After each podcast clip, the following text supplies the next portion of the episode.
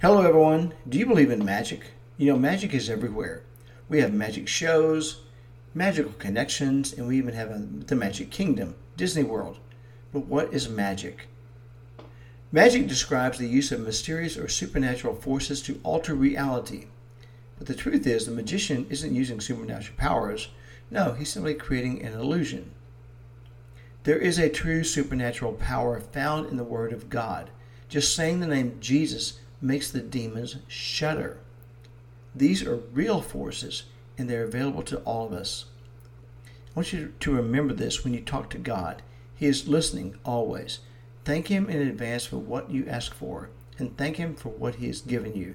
Then watch the magic happen, and that is something to consider.